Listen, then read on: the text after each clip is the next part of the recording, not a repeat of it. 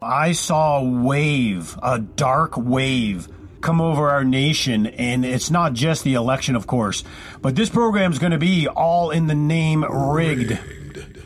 Because when I and we formed rigged, it was because of the financial system.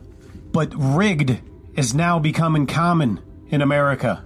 It's all rigged. In a rigged, rigged. system, the rigged in our culture, the rigged in the system. Today, we're going to be discussing the banking crisis um, and kind of explaining it a little bit more uh, so you can understand the bigger picture and not just some of the short term headlines you're getting that you know one particular bank collapsed or this one is and it's not a big deal because they bailed it out there's actually a lot more to it so I want to explain today a little bit about what it really means uh, so you could properly be prepared uh, for what's coming. Uh, I guess the best way to put it is um, we might as well start saying, you know, uh, welcome to hyperinflation. Uh, because what they're planning to do, if it turns out the way um, that they stated, we could literally see a potential not only inflation but hyperinflation on some of our products, services, and goods because our currency will be so diluted. Uh, the U.S. is now studying ways to guarantee all bank deposits if the crisis grows. Well, it's not a matter of if. The crisis is growing and it's going to continue. There's at least 50 more banks on the chop block right now, and it's going to it's going to get worse. This is just getting started. The banks are insolvent, folks, so understand banks are insolvent. They're all fractional banking, meaning they bring in, you know, $100, they loan out 2500 Now, how that translates into the United States banking system, there's about $14 trillion on deposit in U.S. banks. They have about maybe 1.4 trillion in cash. So if everybody decided they wanted their money, you're just not getting it because they don't have it. And so they're now looking to see if they can guarantee all bank deposits, which could literally climb into uh, the realm of trillions of dollars. Now, we just are we're throwing around the word trillion like it's not a big deal, but that's 999 billion. We do not have trillions of dollars to bail out the banking system. If we were to print money to bail out the banking system to the tune of trillions, we will see hyperinflation. Now, to put it in perspective, for those of you who believe in the Federal Deposit Insurance Corporation, the FDIC, which they try adamantly to tell you, oh, if you're below 250,000, don't worry, we will save, bail you out and save you. Now, mind you, they're changing the rules because the Dodd Frank law, we were a nation of laws, but the Dodd Frank law in 2008 made it clear bailouts were not going to happen. It was going to be bail ins.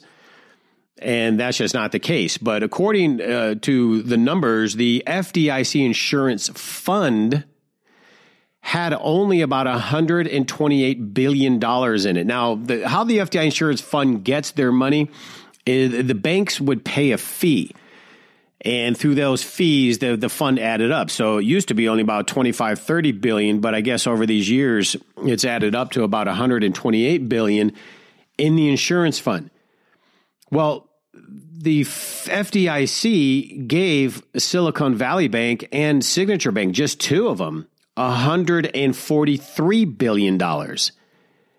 It not only doesn't have any more money for bailouts, where are they getting the other $15 billion. The only place they can get it is taxpayers, and it's not like they could just yank it out of thin air. They're going to have to print money.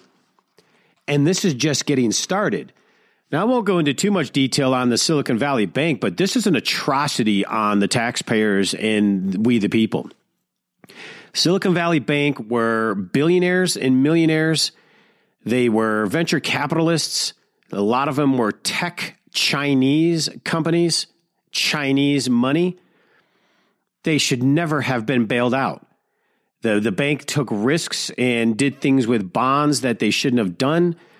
Those people deserve to lose the money. 90% of all of those people in Silicon Valley Bank were above the $250,000 threshold. They should have lost their money. Instead, the government comes in and bails it out. Well, of course they're going to because Silicon Valley Bank and Signature Bank in New York both are far left wing organizations. And they have people like Barack Obama and Hillary Clinton donors sitting on the board. So this was a big political quid pro quo bailout for the cronies of our Democratic Party. That's not healthy. They used all that money to bail out billionaires and millionaires and bail out a lot of them were Chinese. Which, what are we doing bailing out communists? So there is no more money in the FDIC insurance fund, and we're just getting started. There's already another 50 banks, like I said, on the chop block, and it's just getting getting going. And the Federal Reserve is caught between a rock and a hard place because if they don't raise interest rates, the economy is, is going to continue to rip up and inflation is going to continue to rage.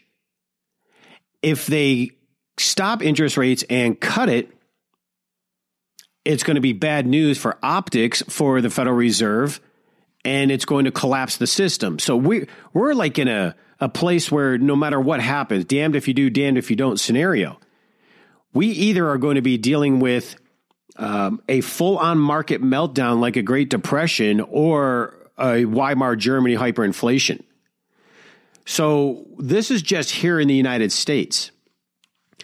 Over in Switzerland, which this is a really big deal because they're all connected. The European banks are connected to the American banks and we're all kind of intertwined.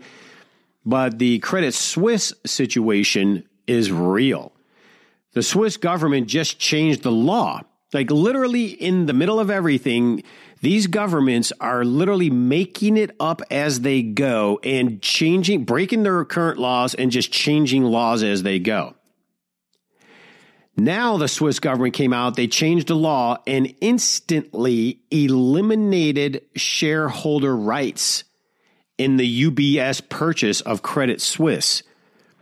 Now, that purchase, by the way, by UBS is already on the block because UBS is starting to realize this is a really bad idea. It's probably going to take us down if we do this. And they're starting to look like they're backing out of the deal. This is going to be a 50, 60 billion dollar bailout. And that's just getting started. But the government just changed the law instantaneously and said shareholder rights are eliminated. Now, that was in Switzerland, but don't think for a second that in America, if we get too sticky, that they just don't up and do something and say, sorry, you're, I don't care what the law says, this is what's going to happen, and you're going to lose your money. You just can't trust it. And I'm very irritated at some high profile Christians, commentators, especially checkbook finance type commentators that are on TBN and such, that uh, speak about oh, don't worry. He actually, Ramsey, man, he actually insulted people. Like, don't even, I can't even believe you're thinking your bank will be in trouble.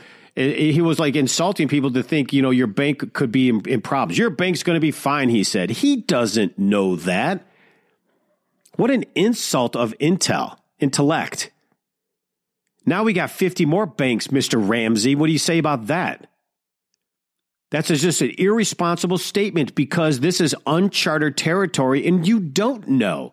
Yes, Silicon Valley Bank was an isolated incident, but it's not. This is just getting started. It's better to be prepared and be cautious than not. Because if they're changing the rules like this, how do you know you're safe? Because you remember, that money's not yours in a bank. You've given them a loan. They just have an obligation to pay you back. The global banking system is really and truly in uncharted territory, and they're making up the rules as they go. And that spells a bad recipe because we're already in maximized debt levels in Europe and the United States. We can't afford to be bailing out trillions, and we definitely can't afford to be going to war as we are. We're acting like we have the money, and we don't. It's almost in a situation here. There's a really tough situation, actually, but it's a situation where central bankers around the world right now, specifically the West, they have a choice. either the Greater Depression or the Weimar Republic Germany of inflation. And I don't think many people realize how grave the situation is. And this is not about fear. I'm tired of people saying, oh, fear and vulnerability, and you're doing. No, how about being a watchman, warning people this is what's going on out there? Maybe you should pay attention. If you want to be afraid, that's your problem. How about just get prepared and you won't be afraid? But they're just making up the rules here. And they have two choices.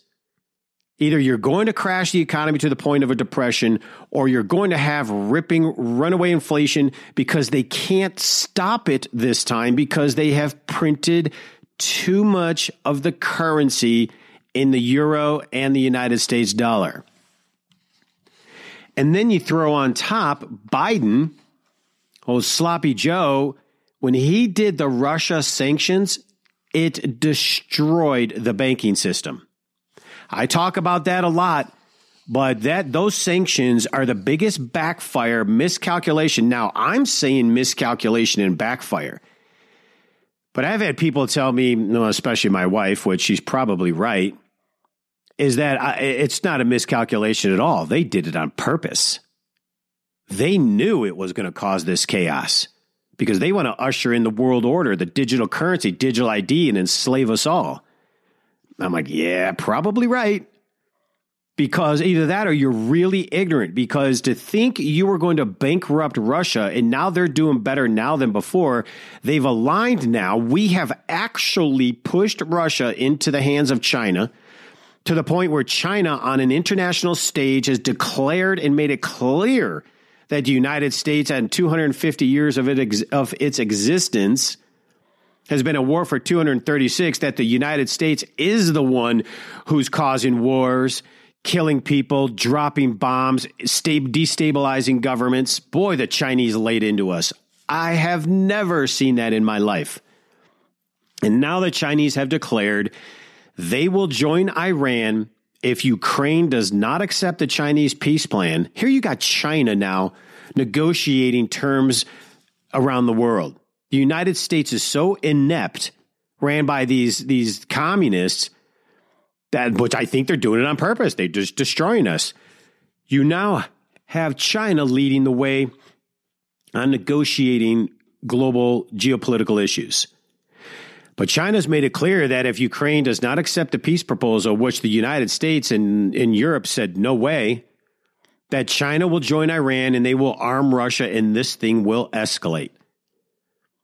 But you're dealing with a country that deals with Russia China alliance, the BRIC nation alliance, that has about 60% of the world's population in the alliance.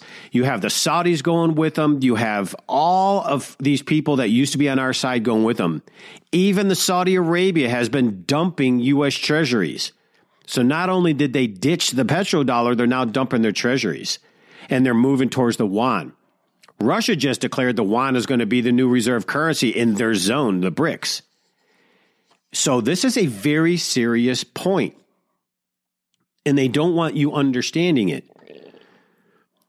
So Kiev, you know, uh, Ukraine better get a grip on this, but I don't think they care. You see, this is a war the United States started and they're they're pushing it to the nth degree and they're just using they even said it. I mean, Powell from the State Department, these people are unbelievable. She even said publicly, this is a war between the United States and Russia. We're just using the Ukrainian people to do it.